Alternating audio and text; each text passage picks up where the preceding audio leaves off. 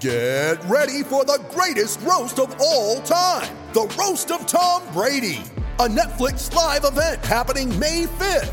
Hosted by Kevin Hart, the seven time world champion gets his cleats held to the fire by famous friends and frenemies on an unforgettable night where everything is fair game. Tune in on May 5th at 5 p.m. Pacific time for the Roast of Tom Brady, live only on Netflix. You ready? Showtime. On May 3rd, summer starts with The Fall Guy. Let's do it later. Let's drink a spicy margarita. Make some bad decisions. Yes.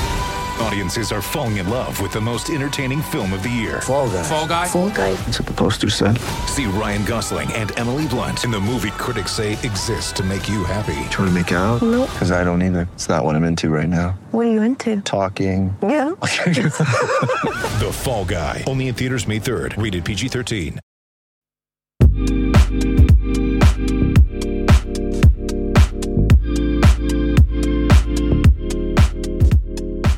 So like I keep saying I can't wait to try, you know, an actual like 60 minute, you know, 45 minute climb. You know, there's no mountains around here, but I might go and visit a friend just because I'm like I want to feel what that feels like. Hello, I'm Michael Hutchinson, also known as Dr. Hutch, and welcome to Faster, supported by Cycling Weekly.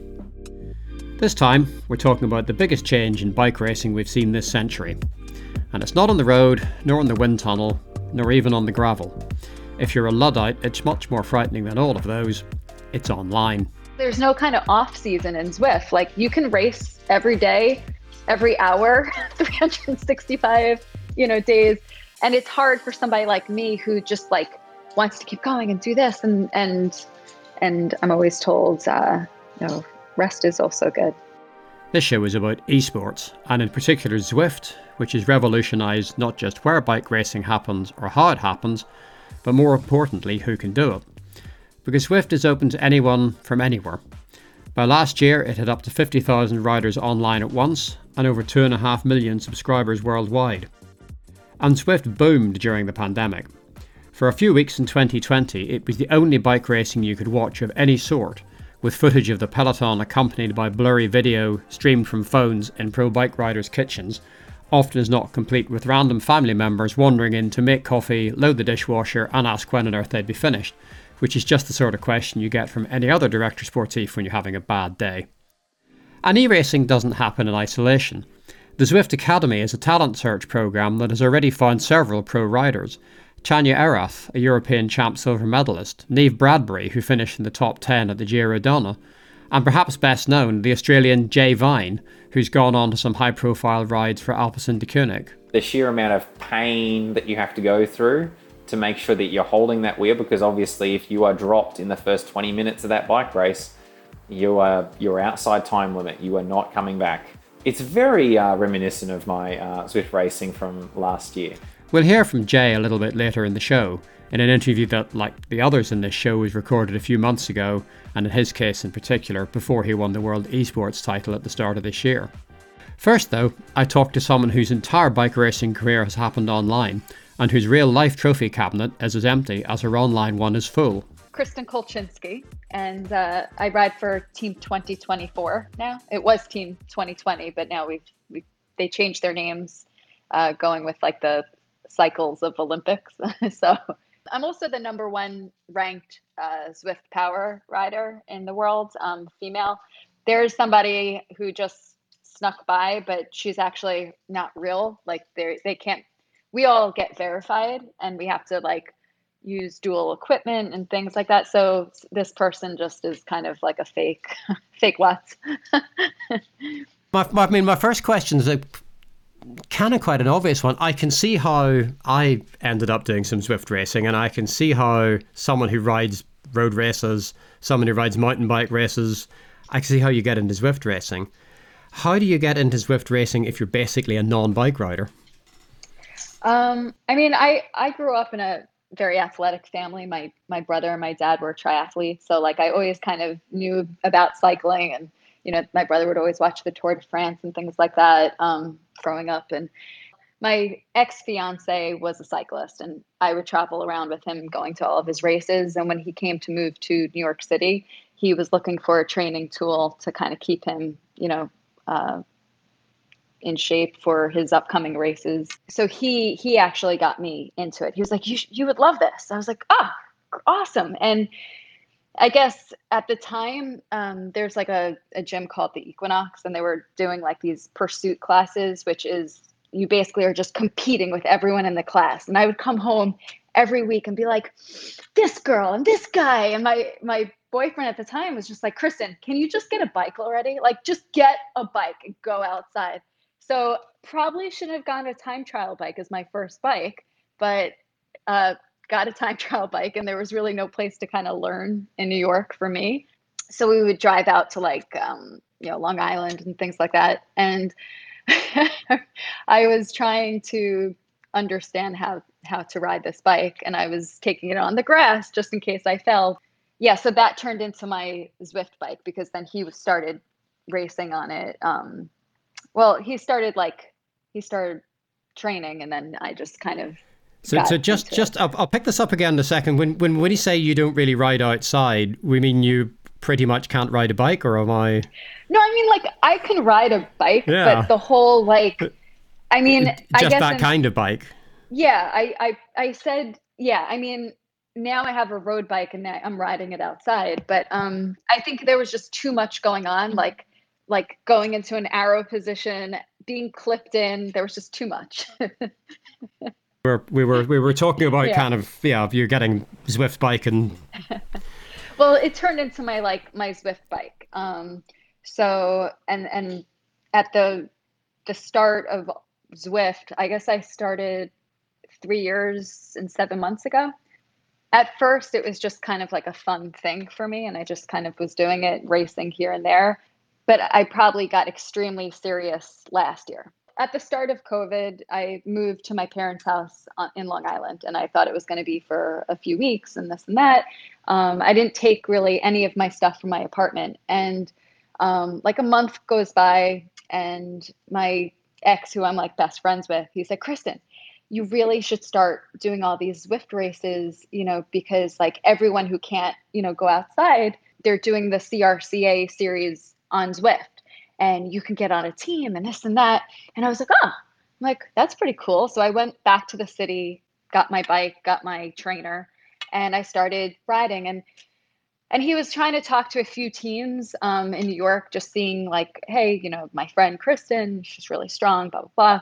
And then this girl, Christina, um, I did a race with her, and she was like, oh, she could be on my team. So I joined her team, and then um, like I started following some of the pros that I was like, oh, this girl is a pro. Oh, this girl is elite. And like when you on the Zwift companion, when you start to follow these people, um, you see what races they're doing. And there was like a whole group of girls, um, very strong girls that were kind of doing the same series every Tuesday and Wednesday. So I just started racing and I started to get some like good results. And uh, for the first time in my like since I was on Zwift, um, Josh had said to me, like, you should probably start, like, let's start training you. Like, let's start looking at your numbers and like where, you know, you want to improve. And I'm not a good sprinter. I definitely have longer power. Um, so we just tried to like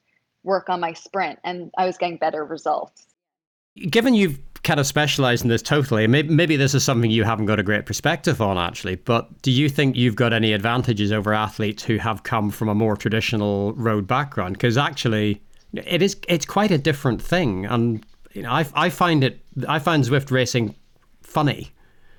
But I wonder if I wonder if just doing it, you know, doing it as a, as a complete specialism from the beginning, if you think that gives you any advantages. I don't know if it gives me an advantage over any of the other racers because they're they're all doing it, and a lot of them are racers outside. Um, I definitely, it's something you have to understand, like the uh, drafting and the the way that the game works, almost. You know, with um, I mean, the start of every Zwift race is just the first three minutes is going to be go as hard as you can and you know, even at the start of some of these Premier League races, like people would just get dropped off. Like if you are not re- like going all out in the beginning, it's it's hard to kind of get back on uh, with with everybody. Also, when we do the team time trials, yeah, you have to kind of understand the way that the game works with the draft. Like because if you if you go a little too hard, you'll find yourself like way too far in front. But then the power of the draft behind they'll just kind of blow past you because they're going at such a high speed. So, um, but that's the cool thing because this is all I know. When I go outside before I broke my ribs, I'm like, oh my God, like this is so crazy. It's so, it's so different, but like, I love it. Just, it's just so different compared to what I've, I've been used to. Uh, I, you know, I'm on the highway, like riding cause they have a big shoulder and a truck passes me by and I'm like, whoa. And I'm like, now I know why they use the truck draft. I was like, this is crazy. Um, one of my best friends who I was on her team last year before I became on 2024, she she's gonna come visit me and she's like, I can't wait to ride with you. And you like, she's like, I I want you to like feel what a draft feels like when you know with me in front. And I was like, oh my god. So it's very cool and exciting. Um, kind of going, I guess, from Zwift and trying to learn outside it's also been very interesting to see like what numbers I produce on my bike inside and then like to feel it outside. It's been like really very cool. And I want to go and I love um, riding the the climbs in in Zwift on Zwift and uh, so like I keep saying I can't wait to try, you know, an actual like 60 minute, you know, 45 minute climb. You know, there's no mountains around here, but I might go and visit a friend just because I'm like, I want to feel what that feels like. So, what, what kind of numbers would you, for sort of 45 minute climb and Zwift, what kind of numbers are you hitting? Like my 20 minute is 5.3, but I want to, I want to actually, my goal is to get that up this year. Um, we were kind of like working on my sprint for a few months. So I kind of like lost some of my longer power numbers. Um, but I was like, all right, the sprint is not happening. like, let's just make my my longer power numbers like uh, untouchable, so people just can't keep up. My legs don't like to move fast, so I'm like trying to, you know, work on the sprint, and I'm just like, it's not happening. Yeah, it's like you're describing my track career. That that, that went much the same way. Um, so what what I mean in terms of training then? What are you what are you doing? Because uh, as you're training at the minute, still based indoors. Yeah. So so I'm constantly getting yelled at for doing too much. Like I'll get my training plan and I'll go over. Um, and I'm getting yelled at for that. But um, usually, I, I did just take a two week completely off the bike break um, to kind of get ready for that next kind of block of training. So right now I've just been doing easy endurance and kind of getting my my uh, um, I guess endurance back. So um, so what kind of length rides are we talking about here? Uh, so I'm usually scheduled for 90 minute um 90 minutes, but I tend to go like on the weekend. I'm like, oh, I'm gonna go for three hours. Um, not hard, crazy all the time, depending uh on what I'm doing. But um, like we'll do. Uh, I think this week we have some tempo um, set up. Um, two by thirties. I'd have to check. My my coach, who again is my ex fiance, but he's amazing. amazing. We're best friends. Um, he let's see. I mean, I spoke to him about like what I want to improve this year. Like, I really want to get my 20 minute power higher um, and my five minute and one minute. Um, but let's see, see what we've got scheduled today. Again, I like I'm I'm coming off of a, a break. Um, also, like when we were doing Premier League, it was eight weeks every every week, and we kind of had three seasons almost back to back. So I think a lot of people were a little um, worn out because there's no kind of off season in Zwift. Like you can race every day, every hour, 365, you know, days. And it's hard for somebody like me who just like wants to keep going and do this and and and I'm always told uh you know, rest is also good. So yeah, there's tempo on the schedule this week, two by 15 at 88%. There's certain like things that he gives me that I'm like, oh, I, that was so fun. Like I love over unders. I love like these ladder drills that he gives me. I like, I just, I find it all very fun and exciting um, because like I've done so much like training with trainers, um, like weight training and things like that. So for me to actually listen, like I never kind of listened to him when we were together. So the fact that I'm like listening and just doing the work and you know, I think it's I think also because he does know me so well, like he knows like what he needs to give me. And when I do go over by like an hour, hour and a half, he's like, "Oh, that's Kristen." like, I did Everesting a few few weeks ago. Um, well, no, now months months ago. It was my first time, and I had some technical difficulties with the um, my electricity going out, but uh, it it um, took me 10 and a half hours. I want to get that time down. I think you can. There was a girl that did in seven and a half hours, but she chose like the route.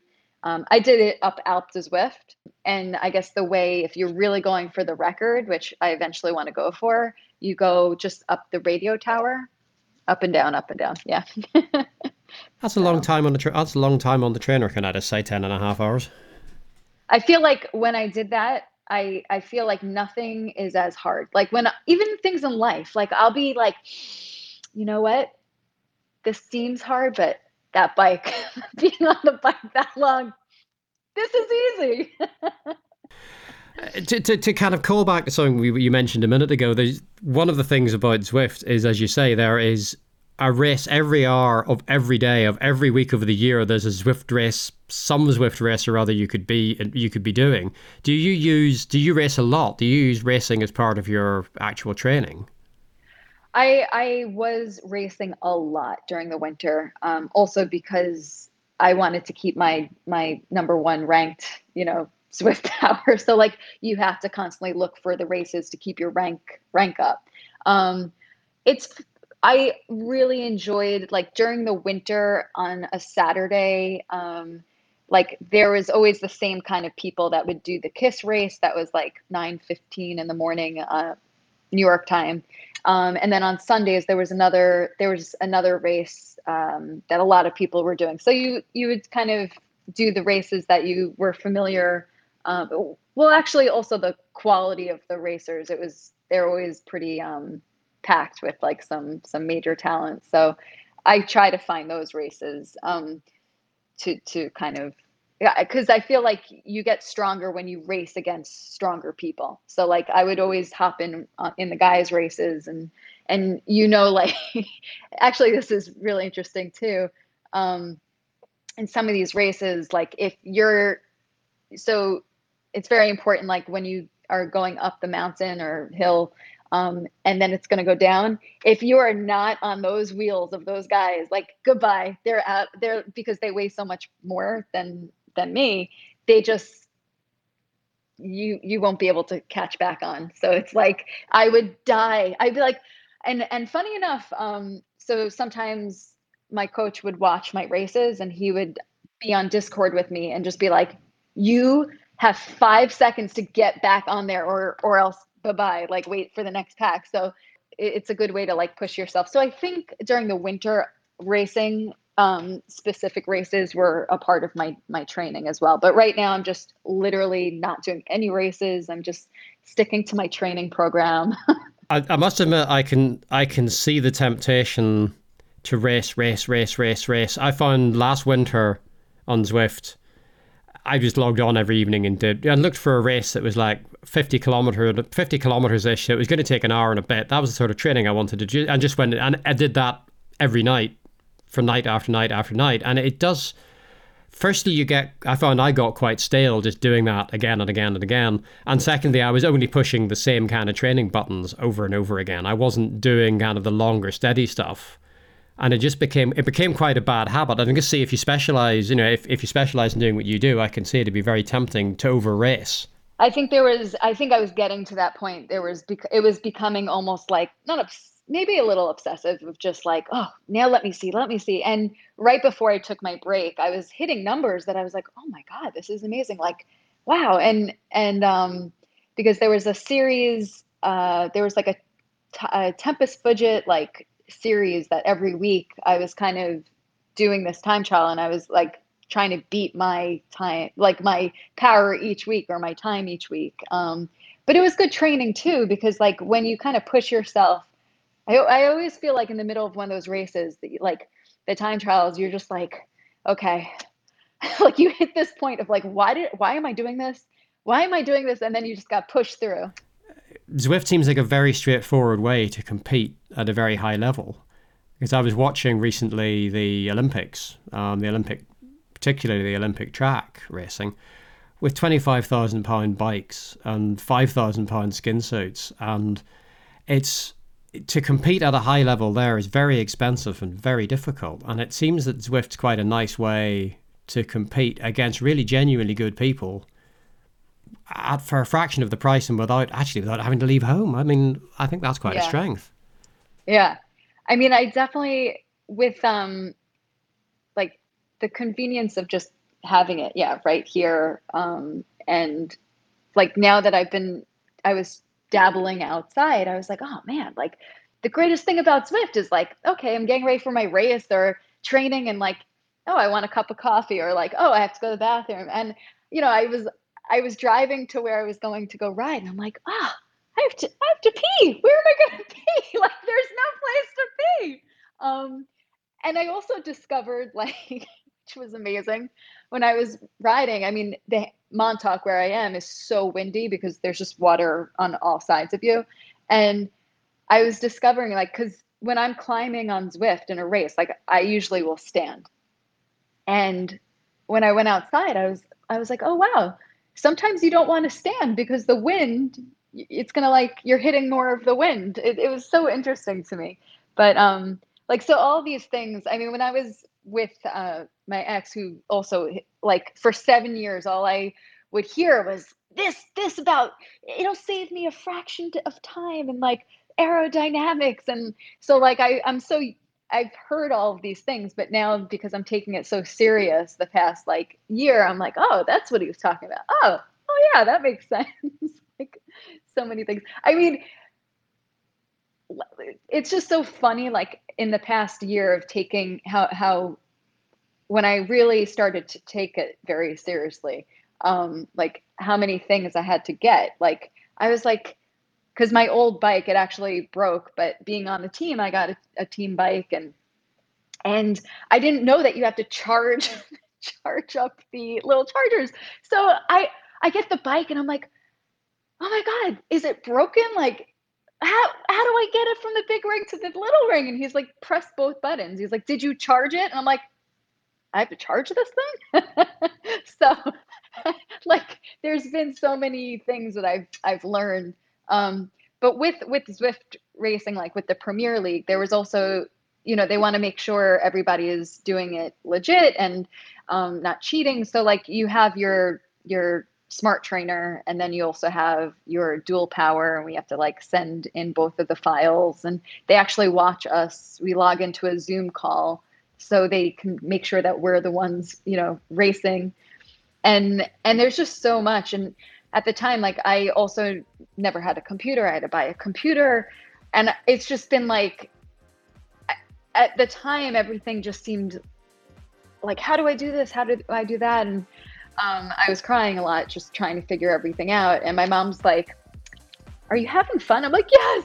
I'm like i'm like this is just a perfect example of like if you really want something bad enough like it's worth it. And i i'm so glad i just kept kept with it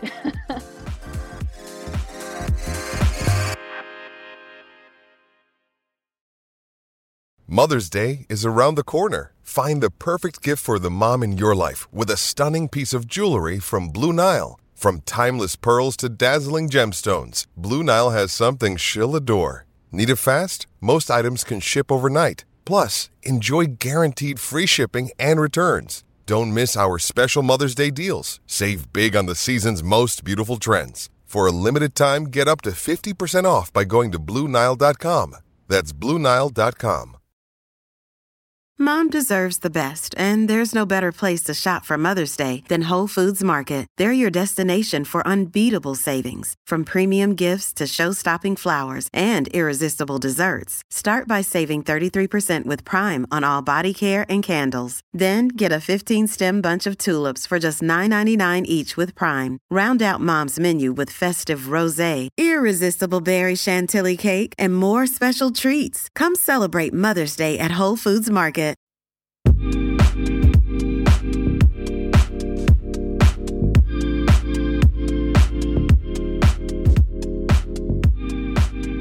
So, Zwift can be a career in itself. But what if you want to get out of the digital world and into the real world where crosswinds are less forgiving and you can break a real collarbone rather than a virtual one? Some of you may remember Dan Fleeman as a pro bike rider from a few years ago. These days, at Dig Deep Coaching, he's responsible for designing the programs that the Zwift Academy uses for talent spotting. I asked him how it all worked. The stakes are quite high because the winner gets a contract with either Alpecin Fenix or Canyon SRAM. So I guess there's two types of people that go for it. There's the pure Zwifters that um, you know they see it as an opportunity. They're already good at Zwift, but then there's also the people that find out about the program and think, well, I might ride a little bit on Zwift, but I'm not a pure Zwifter.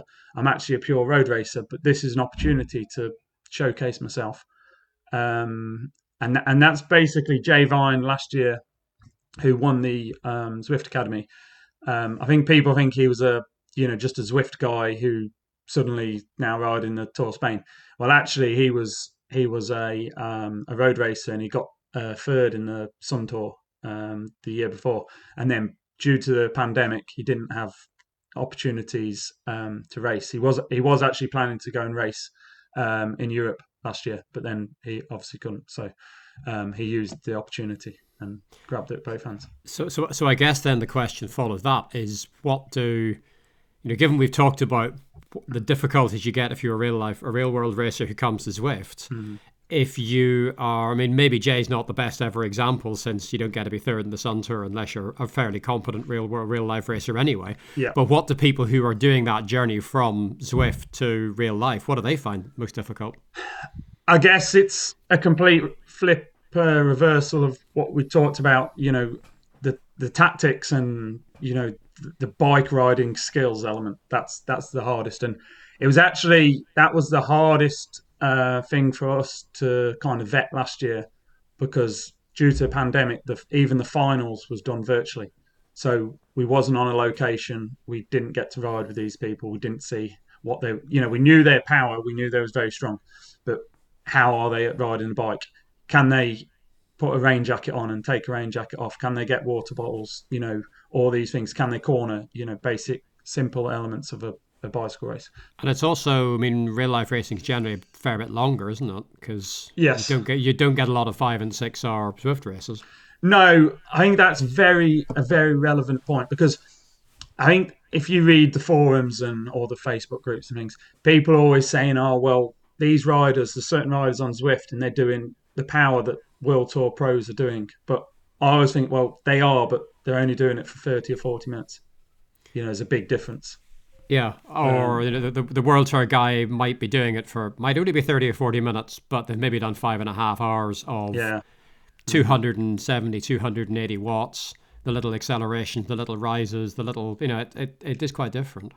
yeah, and that's where um, last year Jay stood apart from a lot of the other fine because there was five finalists in um, in Zwift Yeah. Academy, five male, five female, and we got them to do some fatigue rides. So, for example, we'd get them to do um, a three or four hour ride um, outside, and then they'd come in and have, they'd have thirty minutes to get ready and do. Um, like uh, for one example was a, a an interval session on Zwift that we made because we could see what everybody could do when they was fresh, but wanted to do what people could see what people could do when they're fatigued, and that's where Jay massively stood out. Jay, as you'll have guessed, is Jay Vine, Zwift Academy winner in 2020 and now riding with Alpecin-Deceuninck. Since the Academy, he's been second in the Tour of Norway, and he was very unlucky not to take a memorable stage win in the 2020 Vuelta. I started out by asking him how his bike riding career had begun, and how it had led him to Zwift. Basically, I started riding to and from high school and in year 12 and sort of then started pretending to ride mountain bikes shortly after that. By pretending, I mean trying to be at the elite level of Australian mountain biking by only doing six hours a week. But the races were about five hours long. So that, that's what I mean by pretending. Um, but, you know, after two or three years of uh, not doing too well at that, um, picking up a road bike and really starting to commit to structured training. I met the coach that I'm still with now, and we worked up from a 300 uh, watt FTP that I just got by riding my bike every day, all the way up to 430 where I am now. And and what what do you weigh just to give me a grasp of that? 69 kilos. Okay, that's quite So- oh, that's quite that's pretty healthy. Yeah yeah. Like but i mean when i first started i was i i literally was just out of high school. So i mean i was 83 kilos or something like that. It was horrendous. Um the yeah I, I had no concept of diet or anything like that. So there's been a there was a there was over the years there's been a massive push of more training more dieting all that sort of stuff so yeah And you were you were clearly riding a lot of road races in Australia. Oh, absolutely. I mean, 20, 2017, I went from 2017 doing about three to four sort of state to national amateur level races to 2018 being doing my first road nationals, which I didn't finish. I was I was pulled one lap before the finish, which constitutes a DNF, even though there was no chance of me being lapped or anything. Anyway, but um, so that was a DNF. But I went from yeah three races the year before to I think I did something like 32 races at state to national amateur level in that year in 2018 um, really just trying to get as much experience as I could. And then going into 2019, when we went to um, over to New Zealand in January to try and well do the the UCI racing over there, and then the following year doing the Herald Sun Tour, which is up until 2020, well, the start of this year was my biggest event. Um, I mean, it had three, four, four world tour teams in the actual race, and had two mountaintop finishes. So, yeah, I've I've done I've done a fair bit of road racing. Tell, so tell me then about Zwift Academy. Firstly, firstly, how does that actually work? Because it's not quite as simple as they have a race and whoever wins it gets a pro contract. I know that. And secondly, how did you end up doing it? Because it's a it's a bit of a sideways zigzag if you're working through a career that involves things like Herald Sun and working your way up there, getting results and getting yourself noticed. So so that's kind of like yeah, yeah. If, if if you're following along with like the time scale and the maths on all this, I essentially started my road racing career at 23. So most like mo- like and everyone that I've spoken to essentially written me off for turning pro from from from day dot because when I picked up a bike at 19 doing my mountain biking stuff, I'd already been told you've got no hope. You should have started this 12 years ago and have been riding since you were eight years old, essentially. Um, but after after after doing New Zealand Cycle Classic and enjoying the process of racing every day. I mean, it was only a five day race, but that whole experience to me of traveling, you know, outside, that was my first trip outside of the country. So I first trip overseas was to a bike race.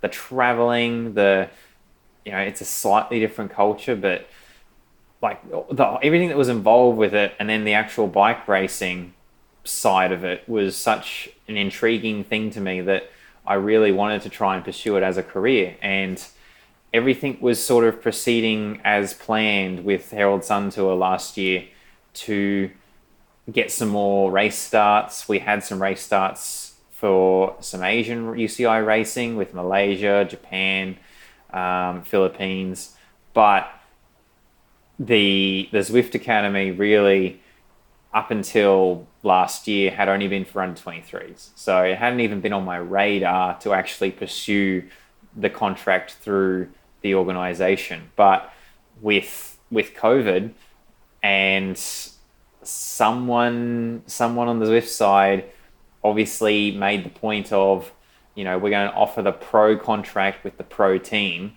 not just the development contract with the development under 23 team we should open this up to elites as well.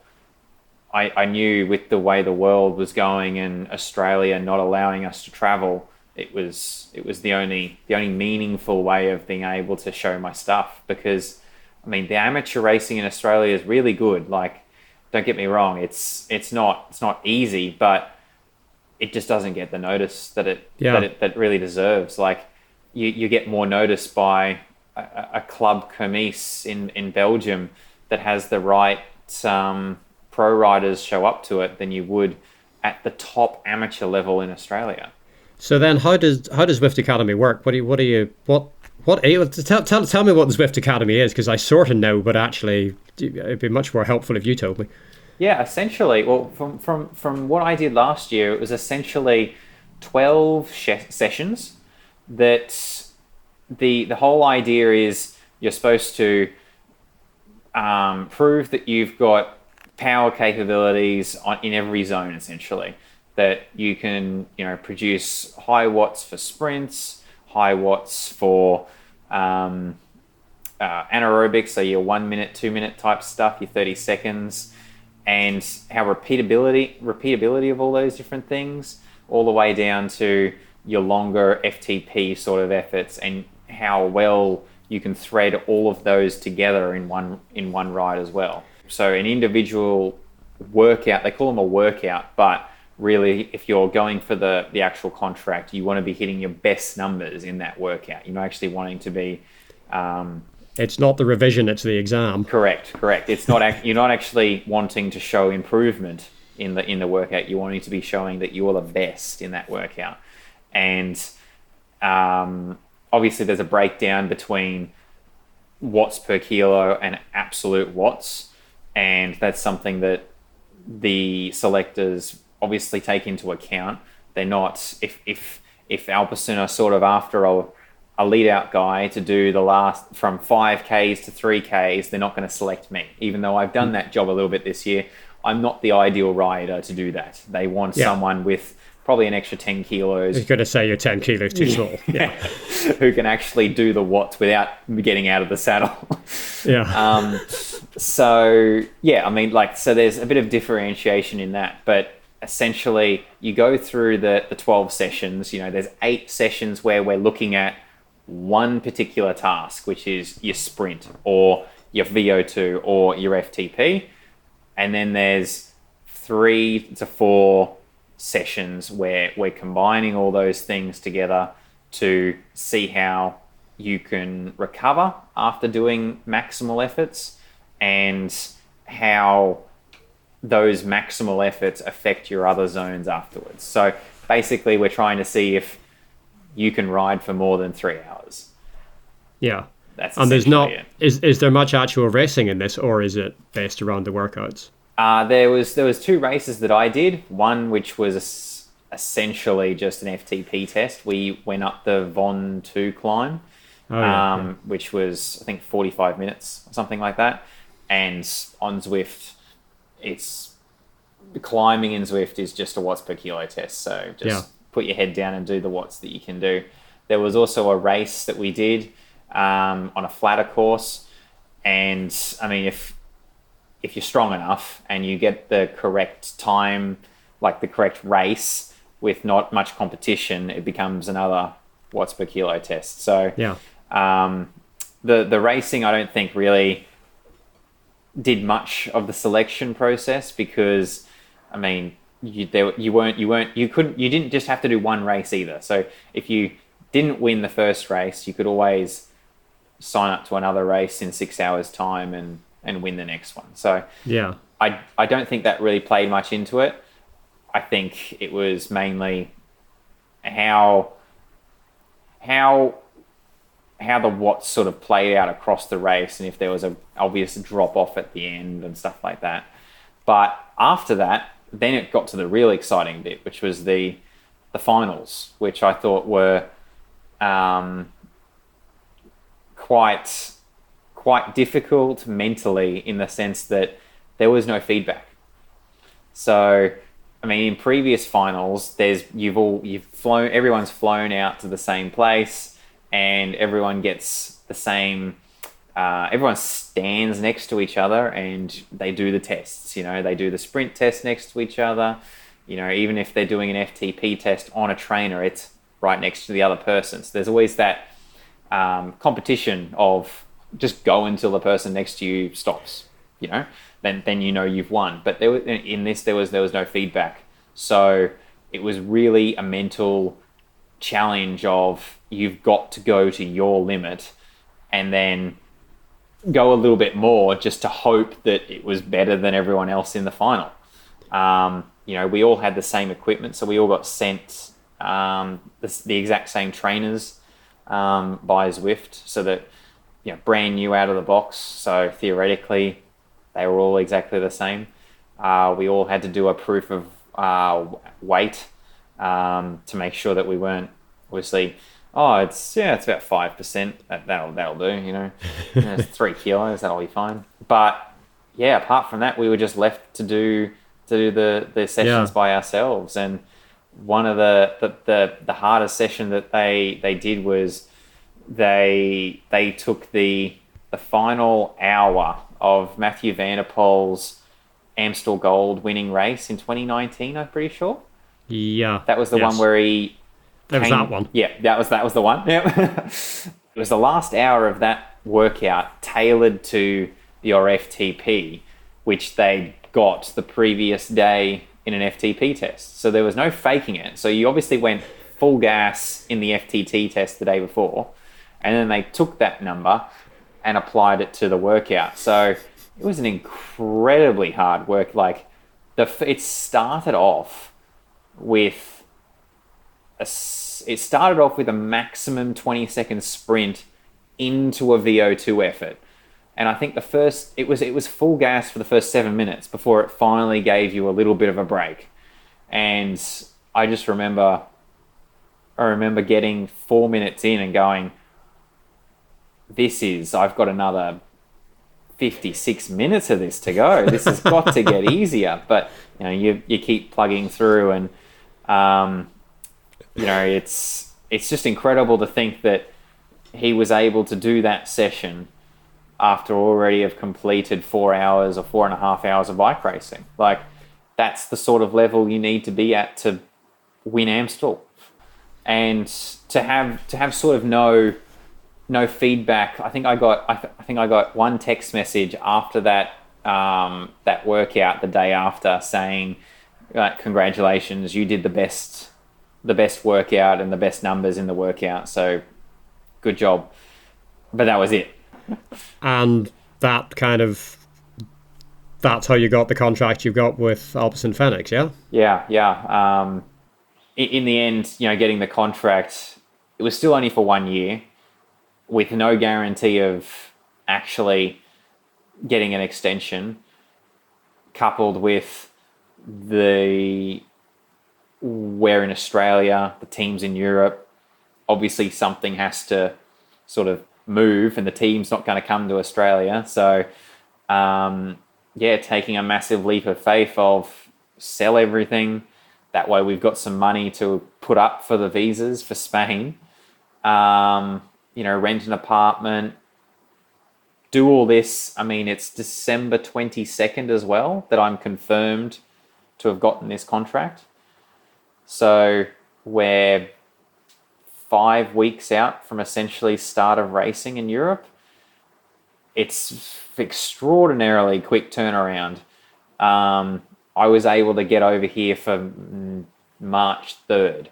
So it was it was it was still it was still three months in trying to turn around and brown visas. And that's that's just not what you need when you're also thinking right.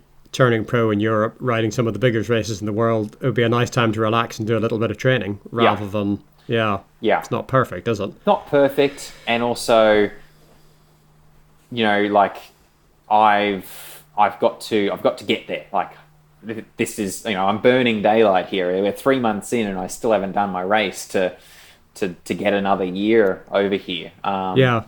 but you know luckily enough the team put faith in me to do tour of turkey which is gee i look back at it eight days it's nothing compared to the volta of España but eight days of racing was like more than I'd ever done before in a row. And stage five, being the hilltop, was was usually when I'm finishing a bike race, not getting into getting into the hardest stage of the race. So that's that's a really big step up just in terms of volume, duration and probably just the speed of the racing. yeah, You, it's a really big move to make in one in one jump. absolutely. It was it was it was a good starting block though because I look back at it and my career this year in Europe has really been good in the sense that Turkey was a longer race, so longer kilometers wise, longer days wise, but it had not every world tour team there. It also ev not every world tour team had an interest in the GC. So that removed a bunch of riders out of the equation of wanting to be there on the, the, the main pivotal stage. Um, the roads weren't crazy small, so that removed another factor out of the, the jump to Europe, which I would then have to l- learn and work out in in later races. But it wasn't all just all at once, you know. Here's we're going to put you into Tirreno-Adriatico for your first race, you know Yes. wet world tour Pogacar like that doing Narrow, twisty. narrow, twisty all the world tour teams all at once Yeah. like you can see the progression in my racing they, there has been a logical sort of steps in the in the Yes. in in the formula and I think it sort of gave me the best best chance really What are the I mean, what are the limitations of it as a talent spotting tool if you set that aside? Because it's quite a jump from doing kind of the academy stuff to actually rocking up in an Alpecin Fenix jersey at the start of Tour of Turkey or the start of Vuelta España. Um, are there limitations to doing it, to, to looking for talent that way? Absolutely. I think you can't just be a Zwift rider. And I I think I think a good I think I've been a good example of you need to have background experience in amateur type type racing. You need to have shown interest in trying to do some UCI racing, um, even if it is at 2.2 or 0.1 level. Um, you need to have, you know, at least have some background in doing KOM attempts for, for on, on Strava. You know, little things like you need to have ridden your bike in the real world for more than an hour, um, done some adventure rides. You know, have Yeah. you done that 250k ride from your house to the coast to show that you've got the endurance? Um, can you thread, you know, eight weeks of training together that's more than 10 hours a week, preferably up around the 15 to 18 hours a week, back to back to back, because that's what you're going to need at this level. the route into sort of top level pro bike riding is still very European based. It's going down a very quite a narrow funnel.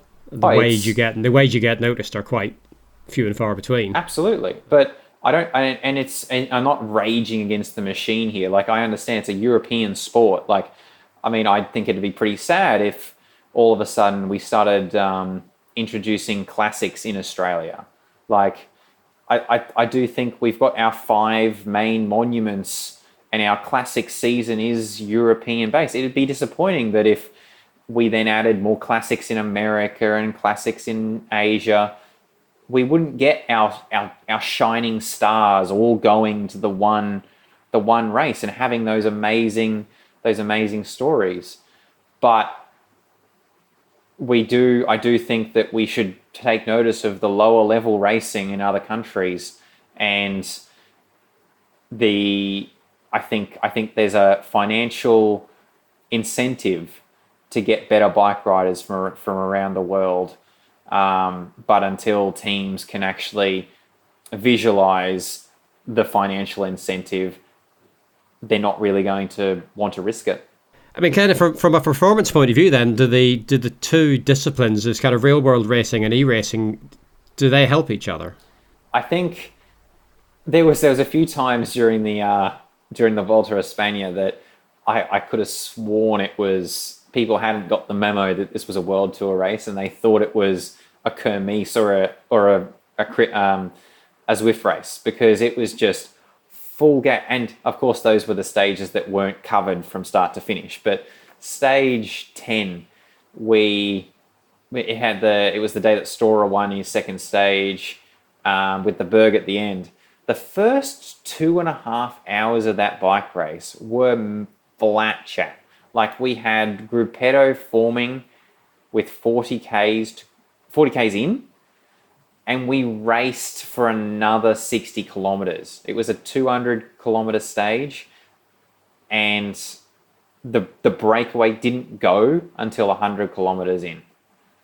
That was two Zwift races back to back, essentially, and it was just flat chat, non-stop. Um, I think we, we raced through the feed zone. That's how long we raced. But it, it then settled down. It also was 10 days into the bike race, which doesn't really get simulated online. The sheer amount of pain that you have to go through to make sure that you're holding that wheel, because obviously, if you are dropped in the first 20 minutes of that bike race, you are you're outside time limit. You are not coming back it's very uh, reminiscent of my uh, Zwift racing from last year. But yeah, the, the, the time spans in Zwift, which I can completely understand. No one wants to be doing four hours on the trainer doing the one race. I mean, I suppose the other question is does road racing make you a better Zwift rider? I think it, once again, it depends on what type of road racer you are. So I think um, Alex Dowsett's done a lot of a lot of chats about this sort of thing it's yeah. I, I, I, coach Alex Dowsett, so I've had to sit through a lot of this. well, yeah, he, his his uh, experiences with the program have been pretty um, uh, mixed, I would say. But um, it's it's highly watts per kilo based. So if you are a watt monster that doesn't have a very good watts per kilo, you're not gonna you're not going to have a very good um, experience with Zwift and the racing side. But and and and the other the other thing is, you know, not everyone on the road is is is going to be the winner. Like there there there there's there's 99% of races that you start you lose. You know, it's probably even more like 99.9% of races you start you lose. And I've certainly got no chance of racing against Jasper Philipsen in a flat sprint. Like, zero chance. I'm not sure if you noticed, but in that Turkey intermediate sprint, Jasper had to brake to allow me to get those extra seconds. um, the so like, but on Zwift, our sprints almost become comparable because it's watts per kilos based. Yeah, and we put out similar watts per kilo. So, in the real world, you're a climber. Absolutely. On Zwift, on Zwift, you're an all rounder. I'm an all rounder, um, and that's and that's where using it as the exception, not the rule, is probably the best way of uh, looking yeah. at it. But we both get the same workout. We'd both be knackered at the end with the same sort of result of a super hard, high intensity workout, perfect for adapting into a more broad exercise regime if you wanted to swap to just Zwift, Zwift racing, I don't think for a second you do. But if you were, would you change the training you're doing? Would you be trying to mold yourself into a slightly different kind of rider? Is is there a Zwift type rider you'd be trying to edge towards? Absolutely, absolutely. Like I haven't looked at much of the Zwift um, racing this year, but last year when I was in the aero team, it was it was quite clear the the ideal Zwift racer was someone who had just enough watts to not get dropped. So probably about if, if you could do five watts per kilo for the hour, that was sweet. But then you needed a sprint for 20 seconds that was about 14 to 15 plus watts per kilo. Yeah. So you didn't need, I wouldn't need to do 20 hours a week of training. I, I could ramp that right back down and get, and, and, and instead of the polarized model, which is 20% intensity, 80%, you know, endurance based, you could ramp that right up to 40% um, intensity based and just be putting out FTP and VO2 and anaerobic efforts as much as you wanted, um, whilst losing a bunch of weight as well, because you don't need to survive however long the Grand Tour was 90 hours or something. Um, because once again, as weight drops down and FT and power goes up, well, you burn a lot more calories with higher power numbers but it's a lot harder to store all that glycogen with lower mass um, because your muscles just can't hold enough glycogen. Does e-racing stay part of cycling, part of road cycling, in the same way that you know cyclocross slash road and track slash road? Do you get e-racing slash road, or does it end up being kind of a separate thing? I don't quite want to say like BMX because that's not terribly comparable, but it's it, you know does it end up being a bit of cycling that actually is populated largely by people who just do that, or is there going to be a crossover? Um, I don't think so because if you think about it, a lot of the track endurance guys um, have come over to to the to the road scene pretty pretty um, and adapted pretty well. I mean, it's not really it, it's it's slightly different in the sense that yes, you're actually on a bike and you're moving around a track, but you're only turning left. So you know. And if you're if you're a rider that's only done the individual, I bet you don't tell Filippo Ganna that he just turns left. Well, you know, look at that. He's world champion. So it yeah. clearly, you know, four kilometer, you know, yeah, pretty sure he's got the world record in the four kilometer, or that was just oh, not anymore. Ashton Ashton um, Lambie has it Ashton now. Lambie, but yeah. you know, he he, ha- he no has one, held it. Yeah, no one would tell him that. Oh, you've got no bunch skills because you've only turned left on a track mm. for four kilometers, you can't do real world racing. You know, it's very similar to Zwift. You know, it, things can be taught, and you know, I don't. I'm not saying that Ganna just went from riding on the track to winning the world championships on the road. I think there's, you know, once again, there's nuance in all of this, but I think there can be crossover. Um, yeah. I would personally like to see if they time the Zwift World Champs a bit better, which I don't think there's been an announcement yet. But I would love to have a Zwift World Champs at the correct time of year, maybe even doing during June when everyone has their national champs in Europe, to get more of the guys from the peloton into these races with the established Zwifters. I think it would be interesting to see the pure watts of the peloton go up against the the you know the the game knowledge that the the the Zwifters have. Plus, they've also got decent watts as well. So, um, and then also adding in some extra things like we're gonna take you guys out of your comfort zone and give you a two-hour race. You know, instead of the the forty minutes that we have been doing, stuff like that. I think I think yeah. there is chance for there to be this crossover. And that's the thing about Zwift. It's part of cycling now. Partly it's a discipline in its own right, partly it's a game, partly it's a tool for athlete development. As Jay says, it works the same way that cyclocross or track riding relates to road racing. The traffic has been two way, and it's going to keep being two way. There are some monster athletes on Zwift, and there are some very sophisticated racers there as well. The whole thing is the real, virtual deal. Personally, I've done more racing on Zwift in the last few years than I have in real life. It's been a racing fix I can get by going no further than my watt bike, and that's something that I just love being able to do. My thanks to Kristen, Dan, and Jay for talking to me, and my thanks to Cycling Weekly for supporting the show.